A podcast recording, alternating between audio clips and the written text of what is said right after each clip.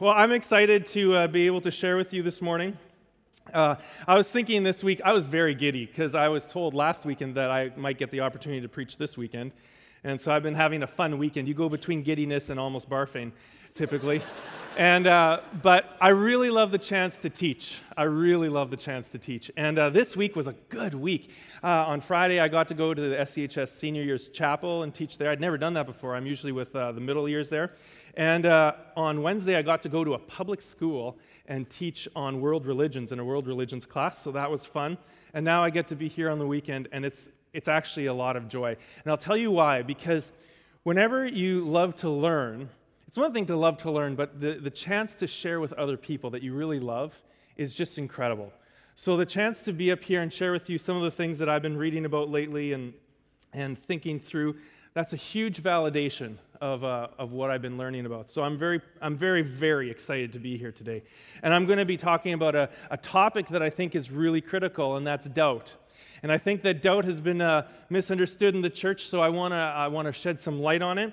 And uh, if, you, uh, if you ever like look up books on doubt, everybody has written a book on doubt. I mean, like literally everyone. There's always the popular authors. There's the 21 Days to Freedom authors. There are philosophers, deep thinkers from today and days gone by. Everybody has written on doubt, and I have read none of their books except for one. And uh, actually, this book that I read, I haven't even finished it. Um, God put this on my heart last spring. I was in a cell group with a friend, and uh, he was talking about this book that he read like a long time ago, like in the 80s.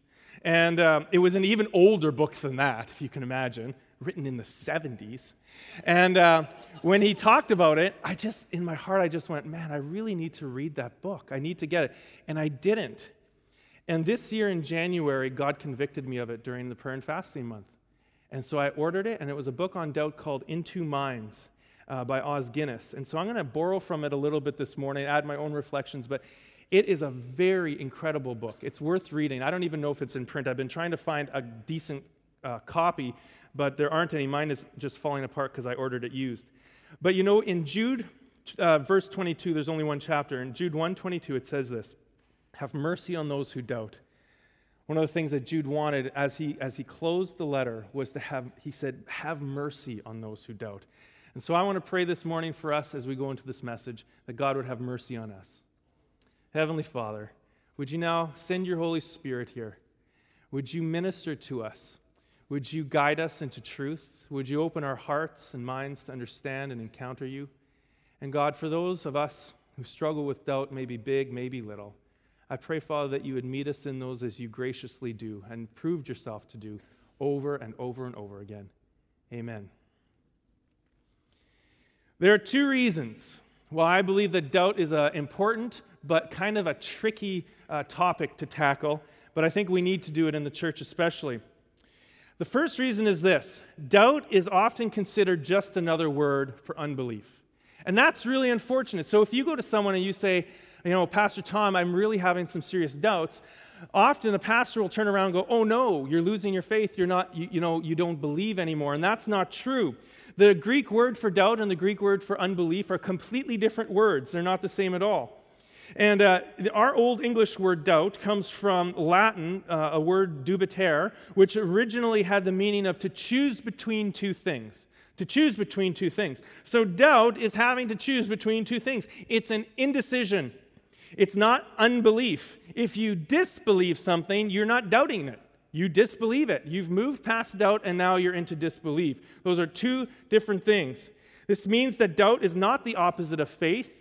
It's somewhere on a continuum of faith. It is the midpoint. And I have an illustration here for you. It's just easier to see. If you have belief on one side and unbelief on the other side, then you would put doubt in the middle. You wouldn't put doubt on the end. You know, it's a little bit like this. I, I, would, I would liken it to what we talk about in sin and temptation. So, if sin was on one side and tempt, or, or no sin on one side and sin on the other, it's kind of like Grace Fast on one side and Ray Yoder on the other, then temptation would be right square in the middle. You know, you can't decide whether you want to be like Grace or Ray. So that's temptation. You see, temptation is not sin. Temptation is not sin. It says in uh, James, each person is tempted when he is drawn away and enticed by his own evil desires, then after desire is conceived, it gives birth to sin, and so on. And so you can see that temptation comes before sin, but temptation is not sin. And this is really important. You see, when we treat temptation as sin, we actually push people away because it's impossible to live without temptation in life. As a result, we tend to treat, if we tend to treat temptation as sin, we place people in an impossible situation. And that's unfortunate uh, because it's impossible because you can't live without temptation. And if that happens, typically one of two things happens. Either they become guilt ridden, shameful, and legalistic. In other words, they're shamed into keeping quiet about their sin or their temptation.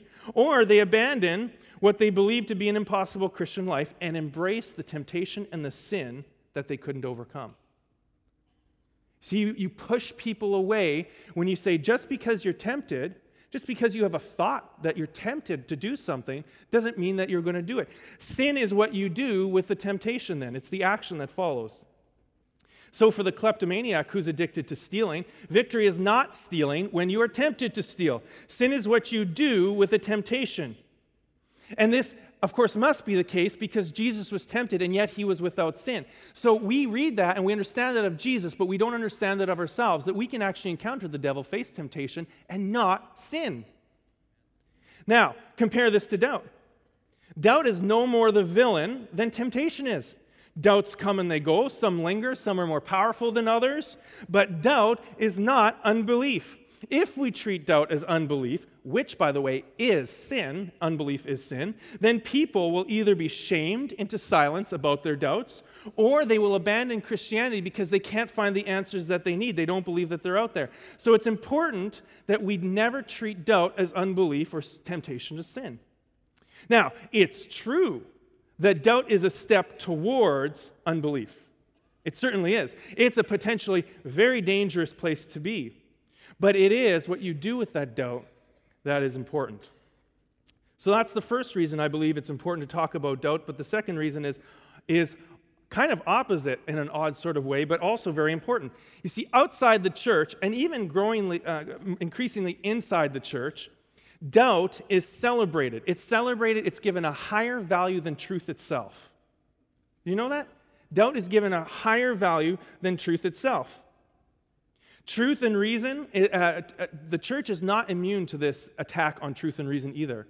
This spirit of skepticism. Skepticism is systemic doubt. That's all it is. And it's unfortunate because you can't actually live ultimately as an as a true skeptic. So the, the professors in the universities might tell you to be skeptical, skeptical, skeptical, be a skeptical thinker, a critical thinker, they'll sometimes say. But you ultimately can't follow that to the end because eventually you'll have to be skeptical about your own skepticism. And that's a very, very difficult place to be, and it's hard to get back to reality from there. How do I doubt that I'm a doubter? Well, then I guess I don't doubt. if you doubt everything, if you doubt everything, you won't have any healthy relationships. Maybe that is true of the world, which are built on mutual trust. You won't learn anything. Learning is built on the trust of authority.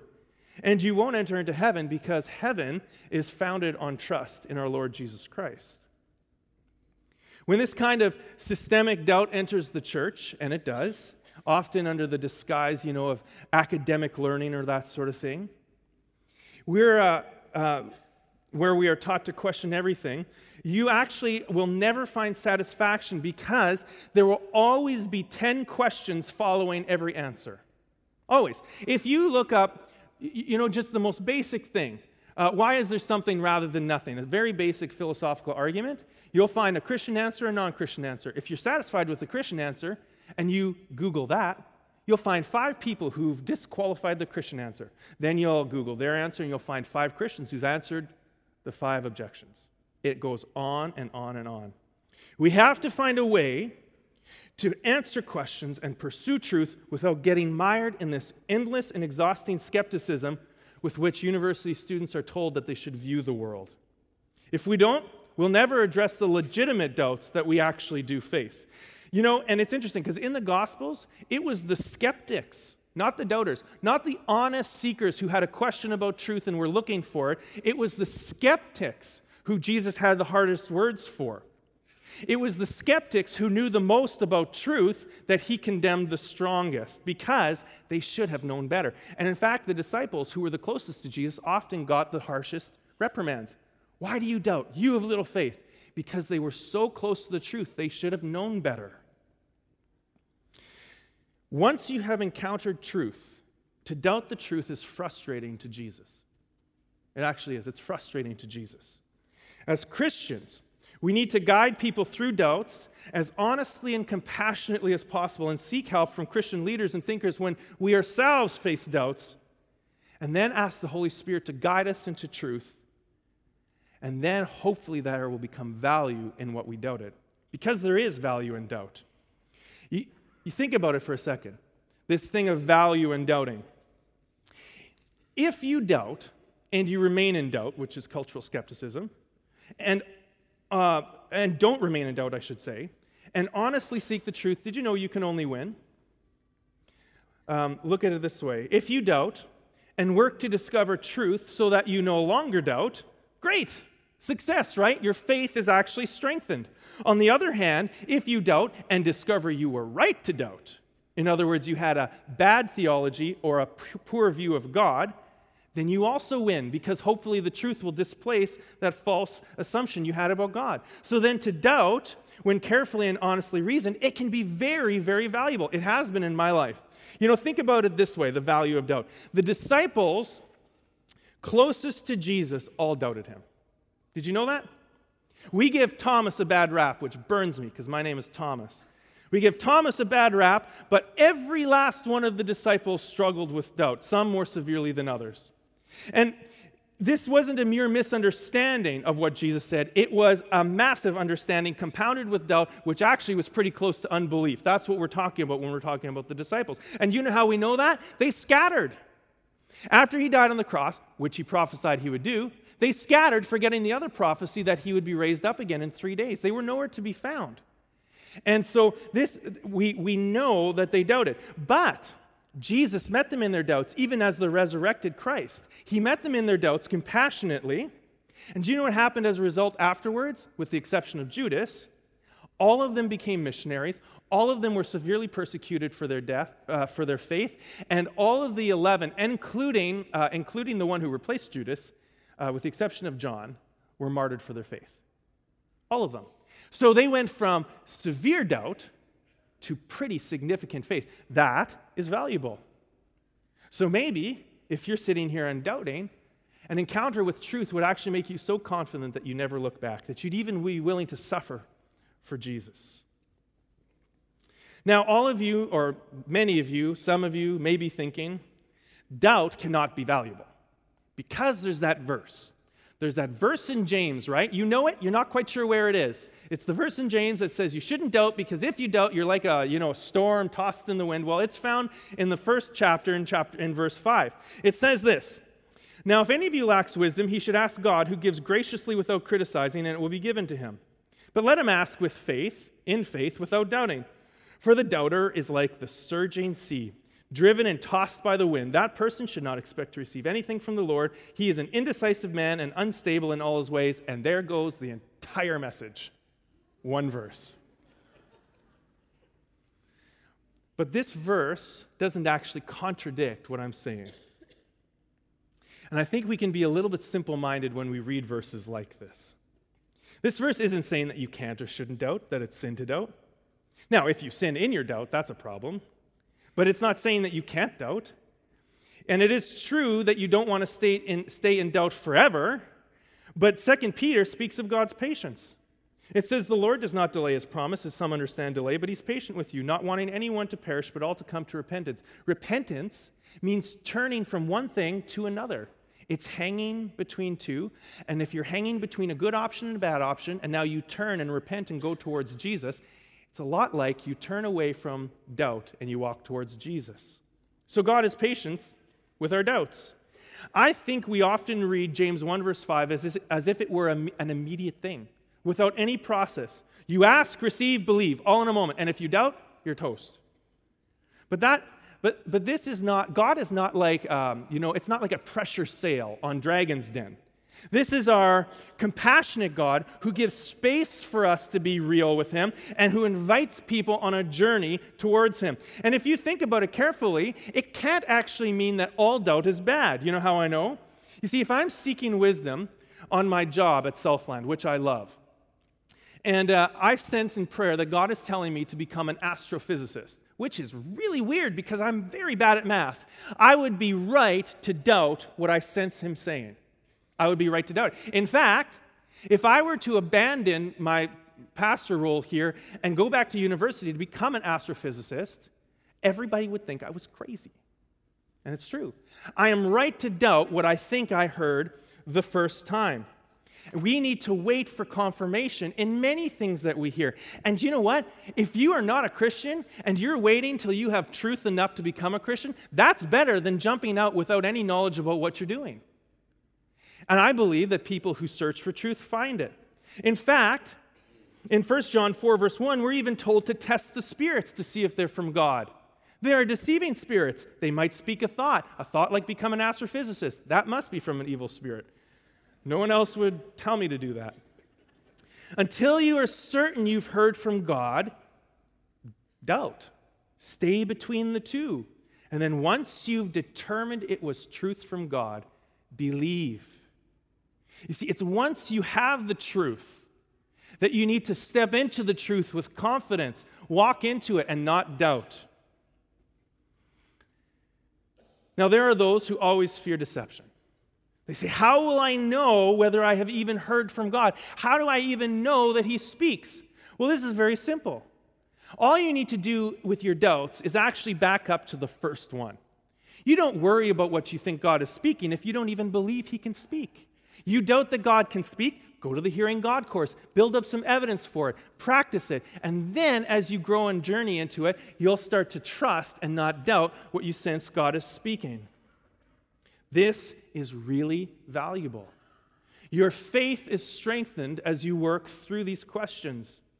It's very valuable.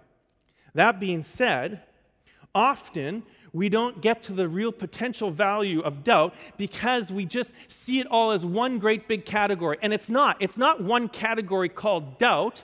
You see, there's a big difference between doubting that God exists and doubting that God speaks. Very big difference, right? Many Christians who believe in God will go to heaven even though they're not certain that He speaks.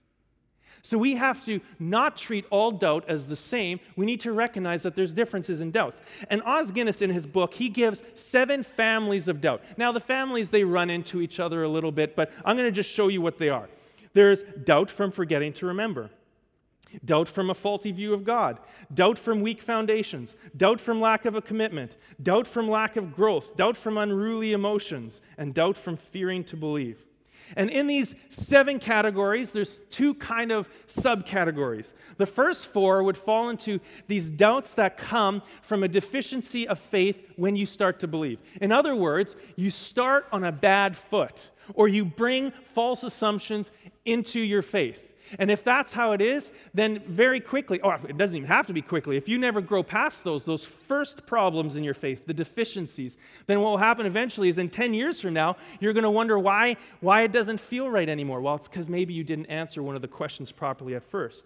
The second group then is deficiencies in your faith that you would kind of grow into. They're, they're ones that you've been a Christian now for a while, but maybe you changed churches and their theology is different and what they're teaching is not right. And so you would grow into a false view of God, and that can lead to doubt. Now, we don't have time to cover all of these, um, so I'm going to just pick three of my favorites, and we're going to do those. But it is very important that while we talk about these things, you, you, need to, you need to understand one thing, and this is what I call the principle of the tipping point. And that is my own invention, the tipping point. So if you're writing notes, please give me credit. Okay? This is the tipping point.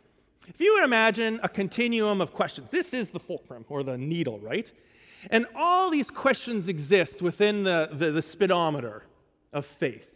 On one side, we have unbelief, on the other side, we have belief.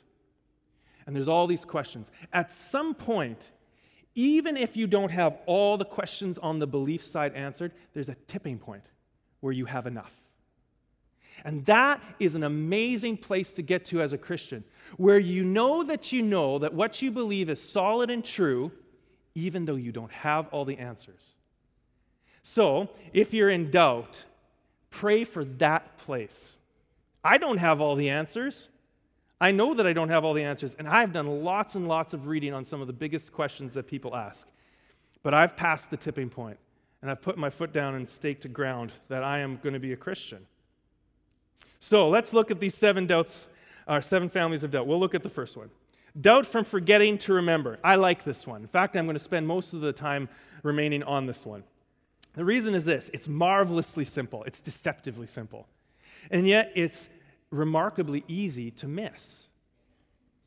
When you face doubts about God, His existence, His goodness, anything, you always start here. What do I mean? Do you remember what you were like without Jesus? Do you remember the depths of your depression? That was me. When Jesus met you and rescued you. Do you remember the addiction, the fake friends, the lack of friends, the desire to belong? And do you remember the elation, the overjoy that you felt when you came to Jesus? When you met undeserved grace, that strange, inexplicable joy, the lure of authentic community. Do you remember these things? Because if you don't remember those first things, if you've forgotten who you were, what it felt like, you're actually opening yourself up to doubt. This is where conversion moments are they're wonderful because I know that a lot of people grow into their faith as a Christian. They grew up in the church, they grew up in a Christian family. They just are a Christian and that's fine. People grow that way. But to have a conversion story where you remember, you look back and you say, "Ah yes, there was a before and an after. I know what it's like." That's really wonderful. You doubt that God is real? Try remembering first. Now, this is a really good marriage principle too. It's a very good marriage principle. When 15 years into your marriage, you wonder where has the romance gone, try remembering. Remember what it was that made you fall in love in the first place. Retrace the steps of your honeymoon. Find that passion again. It's very, very important for your marriages as well as your faith that you practice the art of remembering. That's why Pastor Ray has this enormous document called The History of Southland. It's really long, and he can go to it and he can review it and find out the places that God has met us. His document is very much like what the ancient Israelites did. It's kind of like a boulder. Have you ever wondered, like, if you were to like step into the ancient landscape of the Bible and wander through, you know, I do this thing, you know, I, I have a good imagination, so I do this thing. And there would be all these stones laying flat, and then you come to a battlefield and there'd be one standing up. Or you'd walk over there, and now all these 12 rocks are piled on each other. Those boulders, piles of rocks, and altars were set up as a direct command of God to do what? Remember. But remember what? This is where we schooled the Amalekites, remember? Oh, yeah. Or, you know, you and your buddy, you set up a stone where you killed that, like, hairy giant. Like some sort of morbid photograph, you know, and you guys can bring your kids to this is where we killed him. No, that's not what it's about at all. That's not the right thing that you're supposed to remember. In Joshua 4, Twelve stones are taken from the Jordan River and piled up as a reminder where the Lord did a miracle of them crossing the water. Then in chapter 23, Joshua gives his farewell address to the nation of Israel. And in chapter 24, what he does is he reviews their history, reminds them of where they came from. Then he reminds them of the covenant, and they agree to it again. And then you know what he does? He sets up a large stone under a terebinth tree. They were always setting up stones and, and making altars under oak trees and terebinth trees. And why? To remember the covenant renewal, yes, but also to establish a place of worship. In fact, after that, that place was referred to as the sanctuary of the Lord. The sanctuary of the Lord. Earlier in Genesis, after Jacob stole his brother's birthright, Esau's blessing, and, or his father's blessing, and ran away, he fell asleep and he used a stone as a pillow. That night he dreamt and he saw Yahweh and the angels walking up and down from a ladder or a staircase to heaven. When he woke up, he knew that he had been in the presence of God. So what did he do? He took his rock pillow, set it up on end, anointed it with oil, and he named the place Bethel, means the house of God. That's a sanctuary, a house of God. Many years later, when Jacob was returning to his homeland with his wives and his children, God told him, I want you to go and live in Bethel. And so Jacob told his family, We must get up and go to Bethel. I will build an altar there, another altar, really, to the God who answered me in the day of my distress. He has been with me everywhere I have gone. So Jacob built an altar there and called the place the God of Bethel, because it was there that God had revealed himself to him when he was fleeing from his brother. What do you do at an altar? You worship. You worship. It's not just a place of memory, it's a place of worship. You see, this beginning doubt, forgetting to remember, it's, uh, it's not just forgetting about desire or wishing that you could remember things or that kind of thing. It's actually really important. In fact, to forget is a slap in God's face.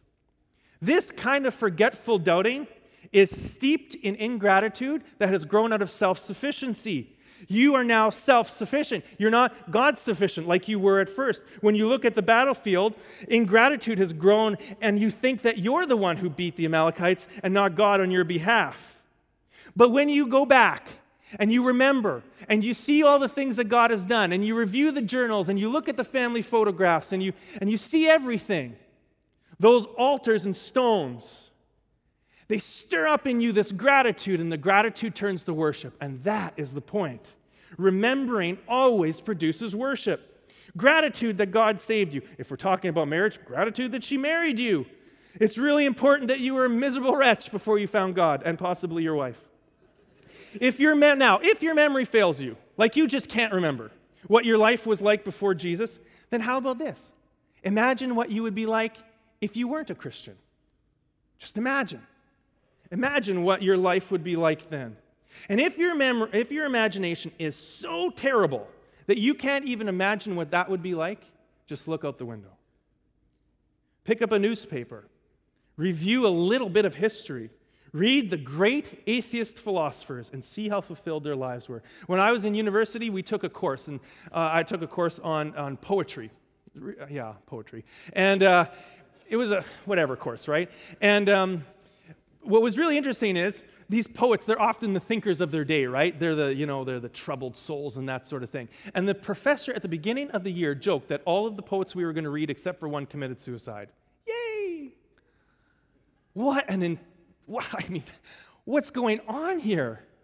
The great thinkers, immortalized in their poetry, commit suicide. They have no hope.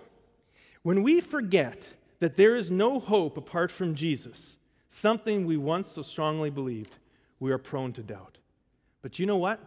It actually gets worse than that. Living self sufficiently in ingratitude actually drives us to do unthinkable things.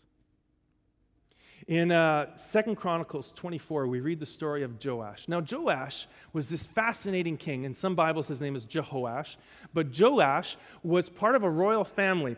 And uh, at the, when his, I think it was his father died, his grandmother, Athaliah, decided to kill all of the living remaining relatives so that she could usurp the throne. And she did. But Joash was rescued by his nurse, and he was carried away and hidden in the temple by the priest Jehoiada. Jehoiada. I know, it's hard to say. Jehoiada. And then, once uh, Joash was seven years old, he was put on the throne. Athaliah was condemned and killed. And he ruled 40 years as the king of Judah. And initially, Judah prospered underneath him. In the chapter 24, verse 17, though, it says this However, after Jehoiada died, the rulers of Judah came and paid homage to their king. Then the king listened to them, and he abandoned the temple of Yahweh, the God of their ancestors, and served Asherah poles and their idols. There was wrath against Judah and Jerusalem for this guilt of theirs. Nevertheless, he, that is God, sent prophets, that would be reminders, to bring them back to God, bring them back to the Lord. They admonished them, but the people would not listen. And then it got worse. Joash eventually killed the prophet Zechariah. And do you know who the prophet Zechariah was? That was the priest's son. King Joash didn't remember the kindness of Zechariah's father, Jehoiada, had extended him, but killed his son.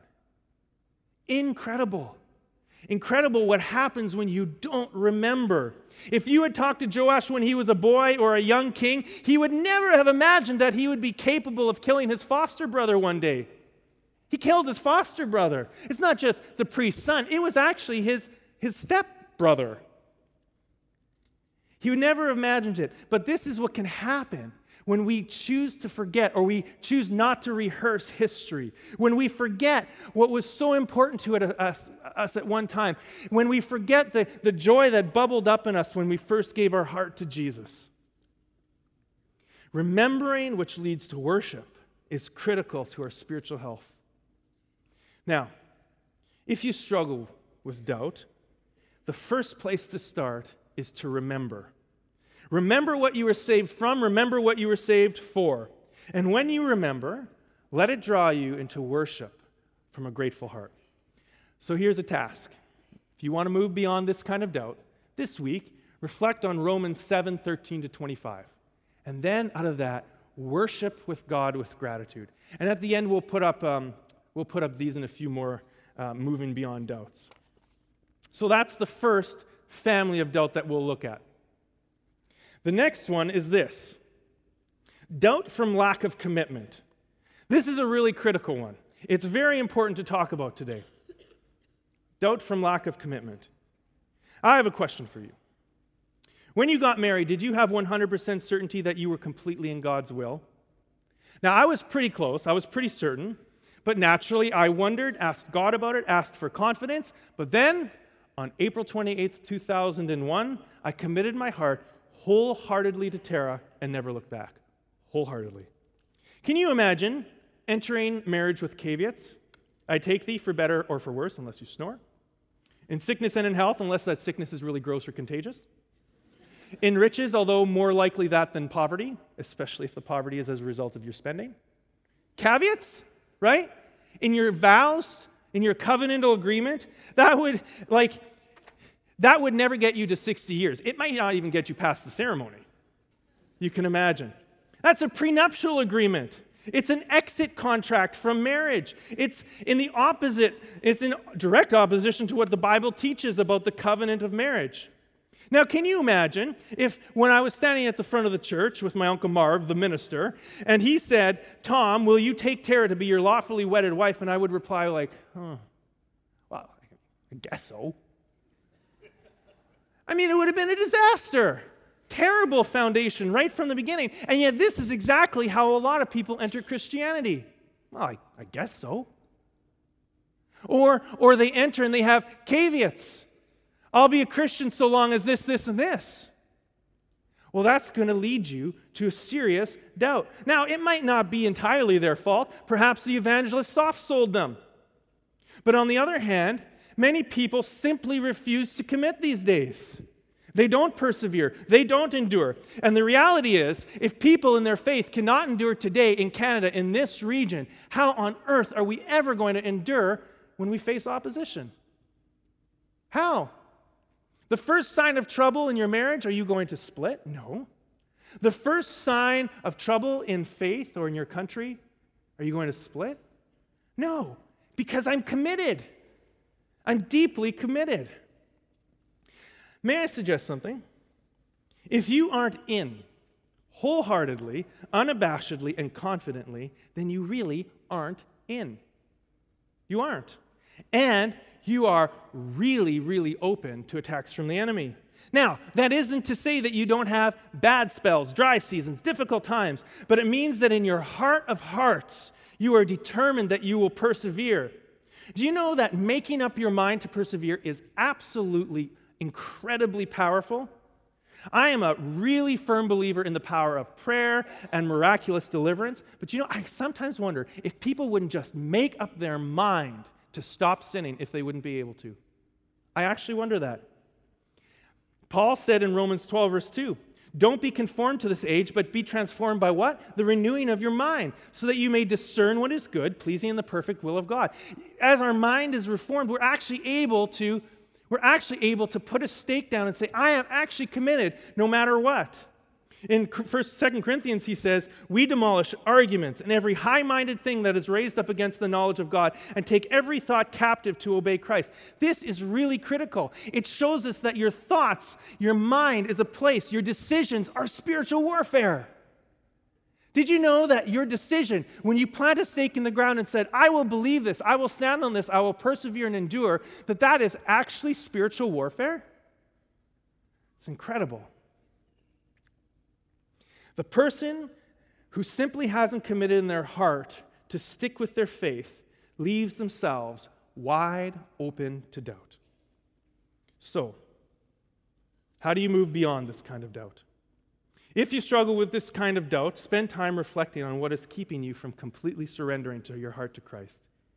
Possibly look for a leader, a cell leader, or a pastor who can help you walk that through. Get discipled.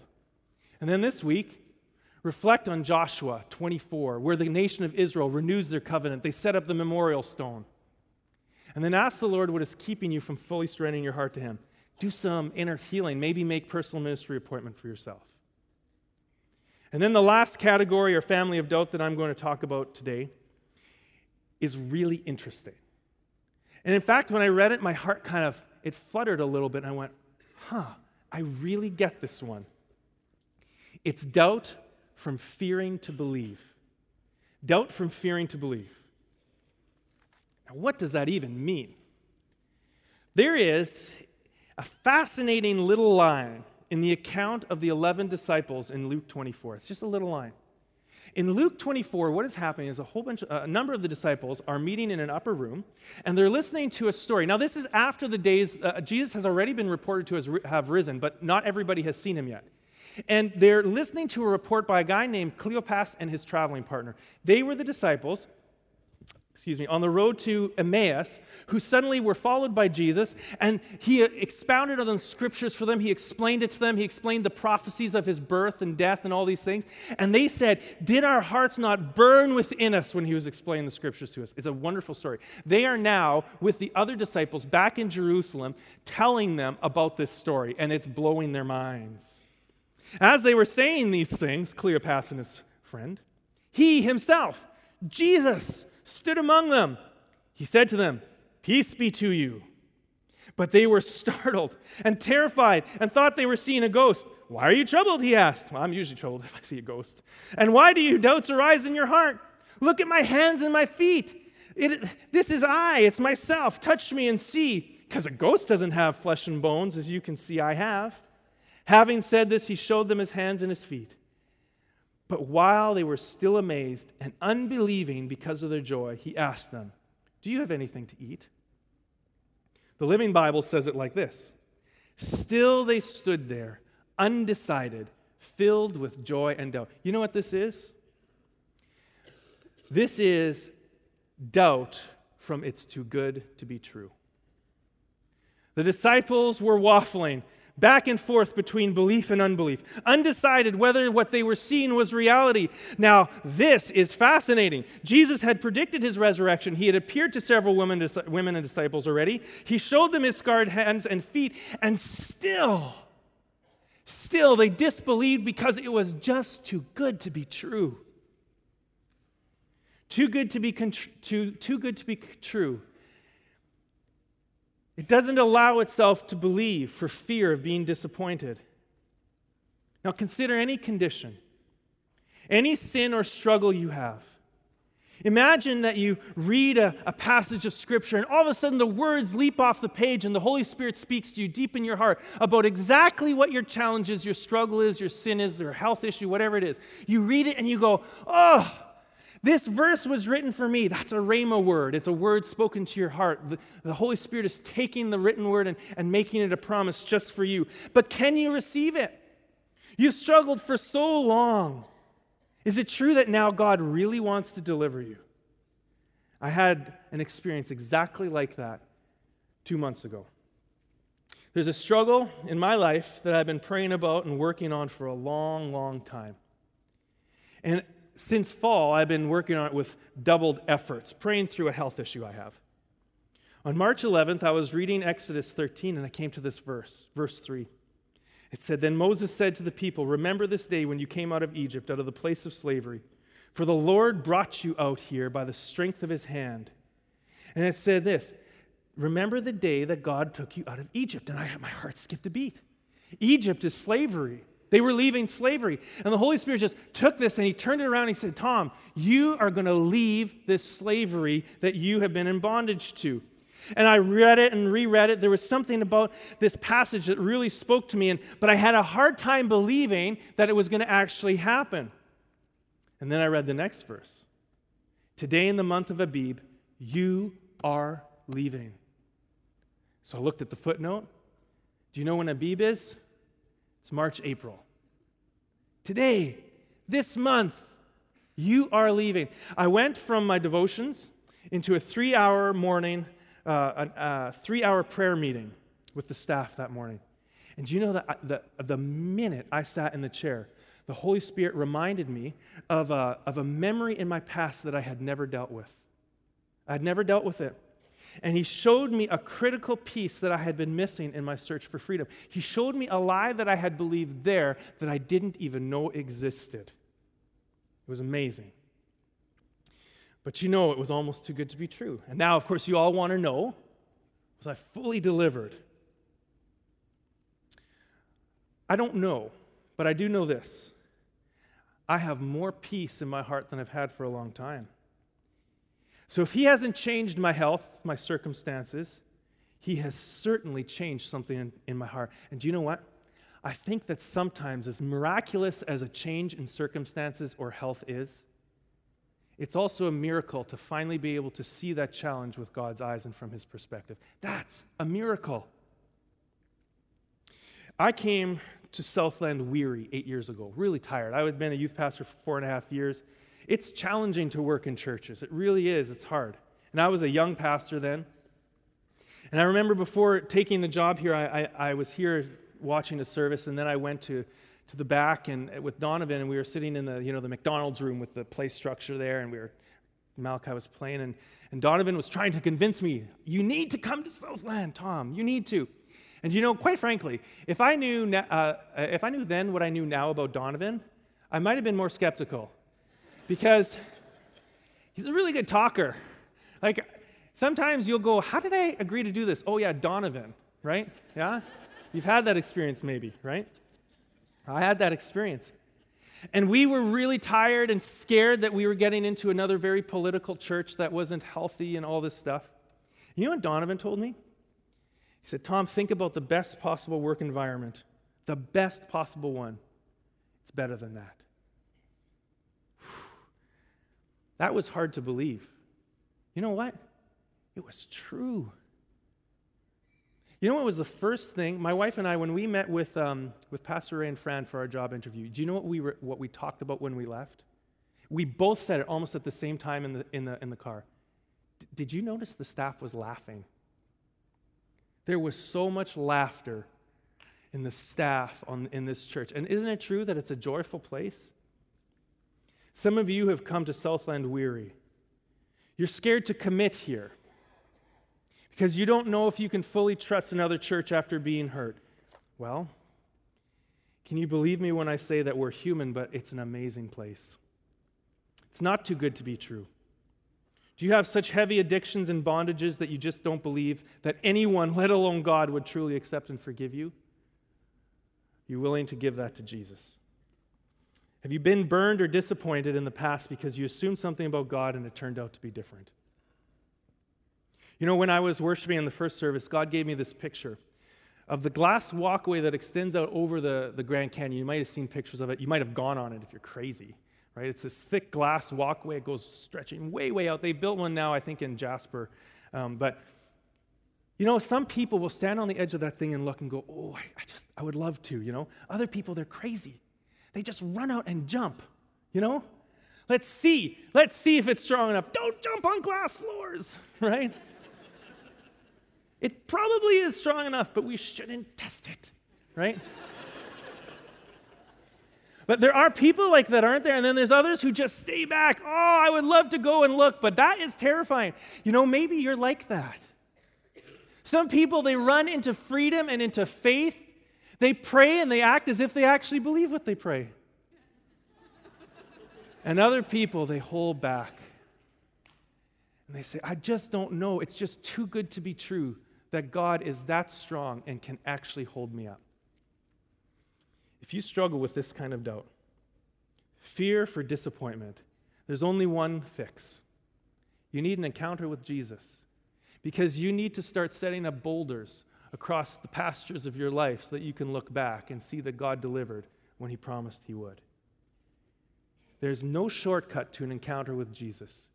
You just need to pursue Him. So this week, if you struggle, reflect on Psalm 146. Look at the promises in that psalm and ask the Lord what area of your heart He would like to speak the truth to.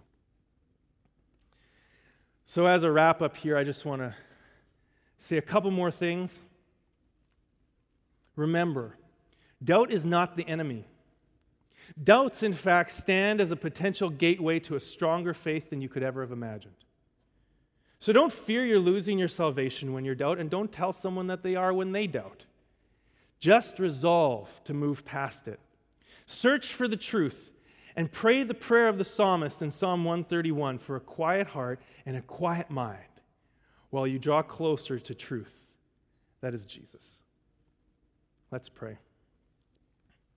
Father, I pray that our heart would not be proud, that our eyes would not be haughty, and that we would not get involved in things too great or difficult for us. Instead, I ask that you would help us to have a calm and quieted heart, like a child with his mother. Help us to be little children with faith like them. And Father, help us, like you told Israel, to put our hope in you both now and forever. Amen.